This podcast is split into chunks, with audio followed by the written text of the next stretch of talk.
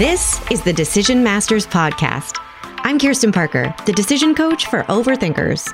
When you feel good about your decisions, life feels good. You get to be present in your days and excited about where you're going. I'm going to help you build your decision mastery so it's easy to know what you want, navigate uncertainty, and handle any feelings that happen. Whether you're in the middle of some overthinking angst right now, or you simply love feeling in charge of your choices, you're in the right place. Clear, confident decisions are right around the corner. Let's get into it. Well, hey, friend. I really hope there are no strange sounds in the background of today's episode. If they're there, then it's just meant to be. But I have so many puppies in the office right now, and one is sleeping quietly, and another one is I don't know, it's doing some weird stuff back there. Um, he's having his own world and living his best life, and uh, it's fine. We're just gonna go with it. I would love to talk with you for a few episodes about FOPO. So we're gonna start a little series. Get excited on fear of people's opinions and how this cannot be the way of life forever because it doesn't have to be. Today, specifically, we're going to talk about how FOPO, fear people's opinions, is mucking up your agency, your sense of agency and authority in your own life, and what to do about it. Duh.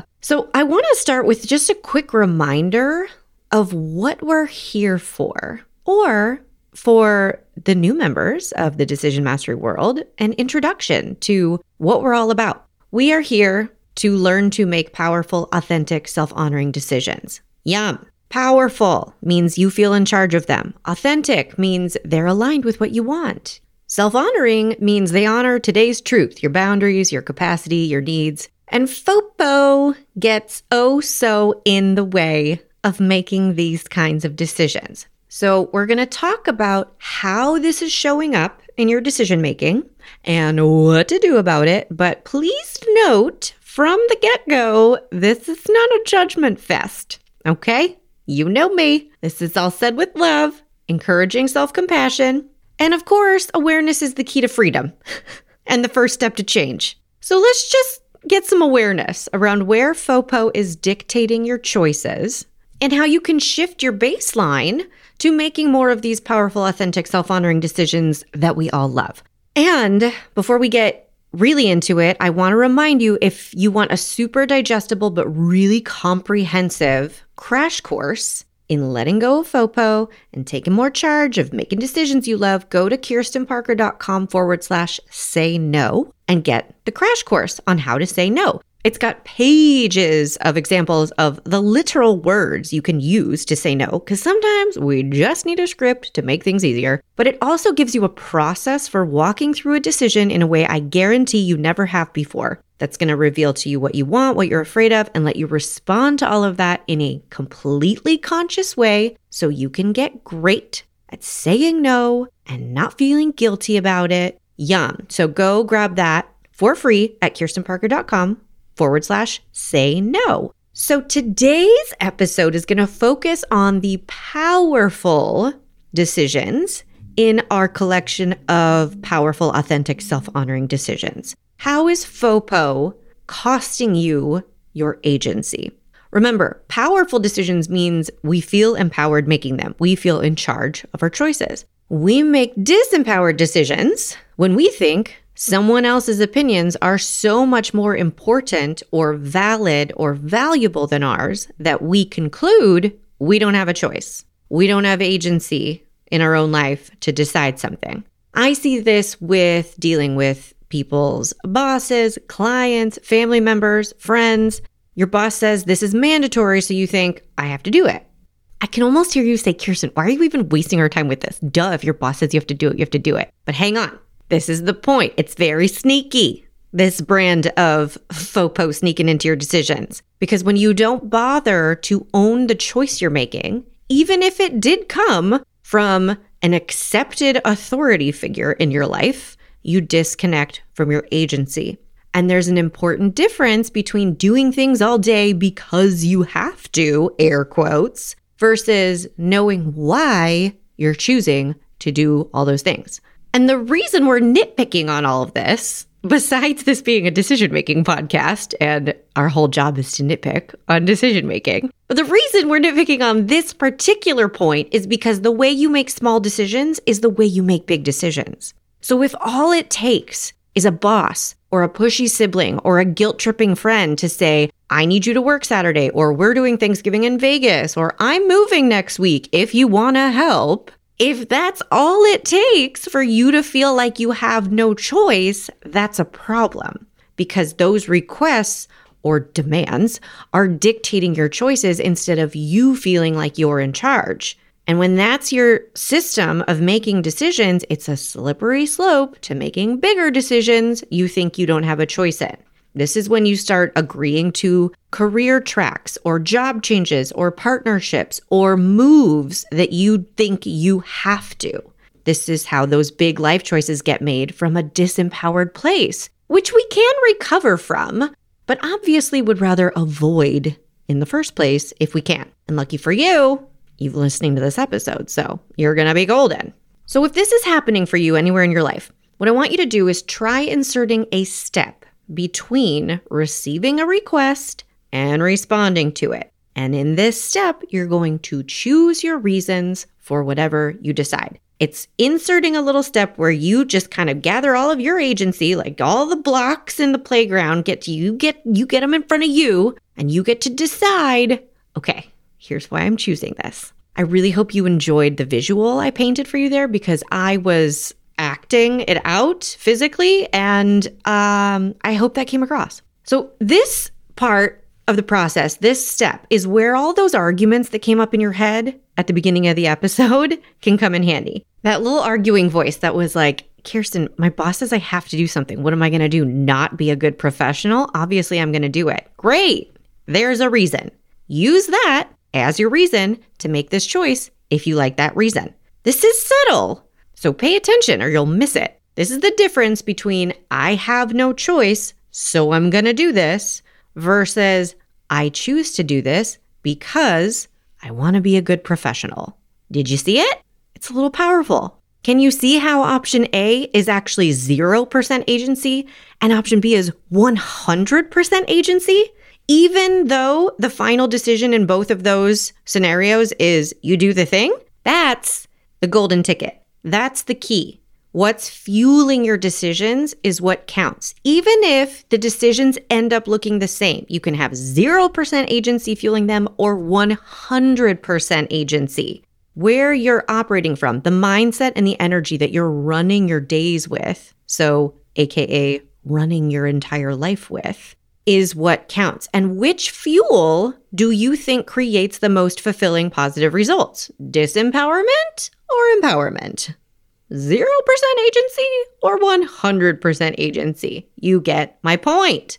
The bonus of inserting this step into your decision making is that it helps you make different choices when you really want to.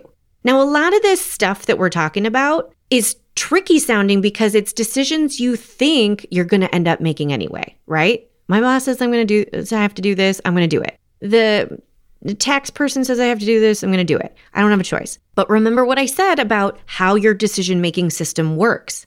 If there's a system in place that allows you to hand over your agency to other people because, well, they'll get mad if I don't do it, or I'll suffer consequences because their opinions are more important and valid and valuable than mine. If that system is in place, it's likely that a lot of decisions are sneaking in that if we were really in touch with our agency, we wouldn't make. So, this is the bonus of inserting this step of finding the reason you like to make whatever decision you're going to make. Because if you can't find a reason you like to do a thing you're being asked or directed or invited to do, guess what? You have permission to not do it. If you can find zero reasons you like to go meet the annoying half of your family for Thanksgiving, even if your cousin has always been in charge of this holiday, and this is the way it's always been done, And up until now, you've bought into this collective agreement that they get to tell you what you're doing because their opinions are the important factual opinions. All of a sudden, you don't have to feel beholden to that choice. You feel like you have more agency. Who wants to go to Vegas anyway, let alone for Thanksgiving? Whose idea was that? If the reason you'd say yes to helping a friend move is that's what you have to do in these situations. And you don't like that reason, you don't have to do it. Send a recommendation for movers you used, send well wishes, send buckets of love. But don't do it if you can't honestly find a reason you like. Now, there's an important caveat we have to cover here. We don't always have to love what we do, but we can always love what we decide slap that on a pillow and put it on a t shirt. What? I'm going to say it again. We don't always have to love everything we do, but we can always love the decisions we make.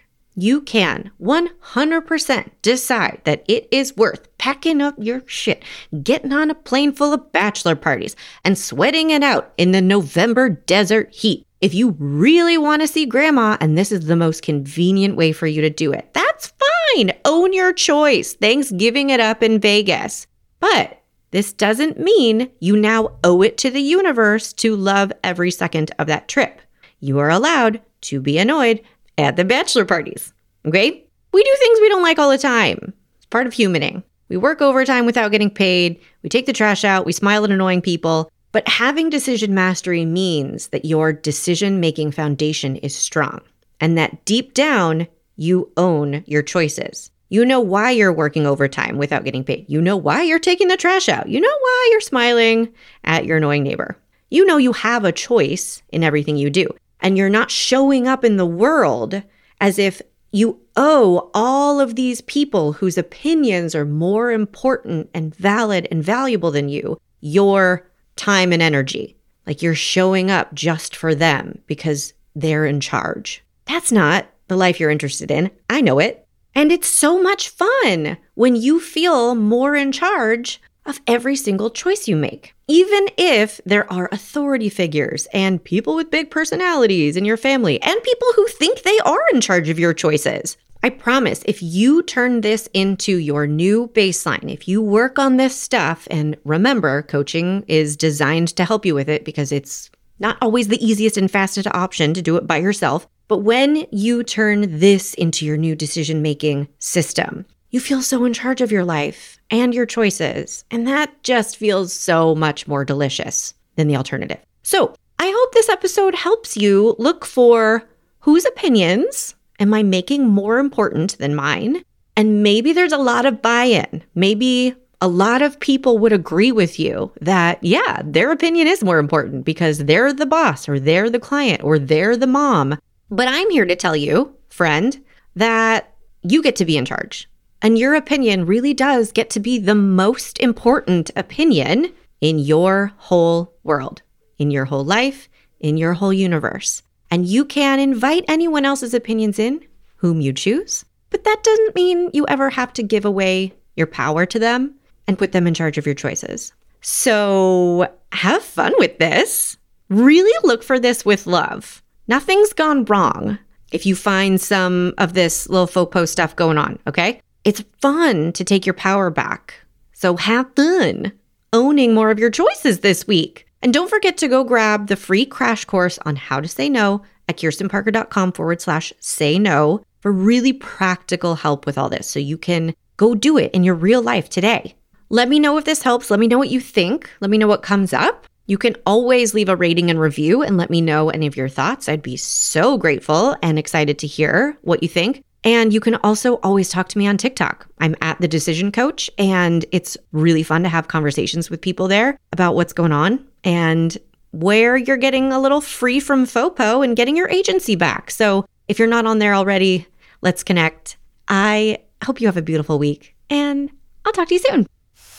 Hey there, quick question. How easy does it feel to say no to requests or invites that you really don't want to agree to? Mm, not so much? If you find yourself saying yes to things you don't want to do over and over, or putting yourself through agony just to get to a no, and then feeling super guilty and maybe even doing it anyway, you're gonna love the crash course on how to say no. You can get it for free right now at kirstenparker.com forward slash say no. You'll get a complete PDF workbook with two whole pages of example sentences at the end, literally, how to say no to requests and invites, and an 11 minute crash course video training that simplifies the whole overwhelming shenanigans of saying no so you can do it without being a terrible person, ruining a relationship, or ending up doing the thing anyway. Go get it now at kirstenparker.com forward slash say no. Enjoy!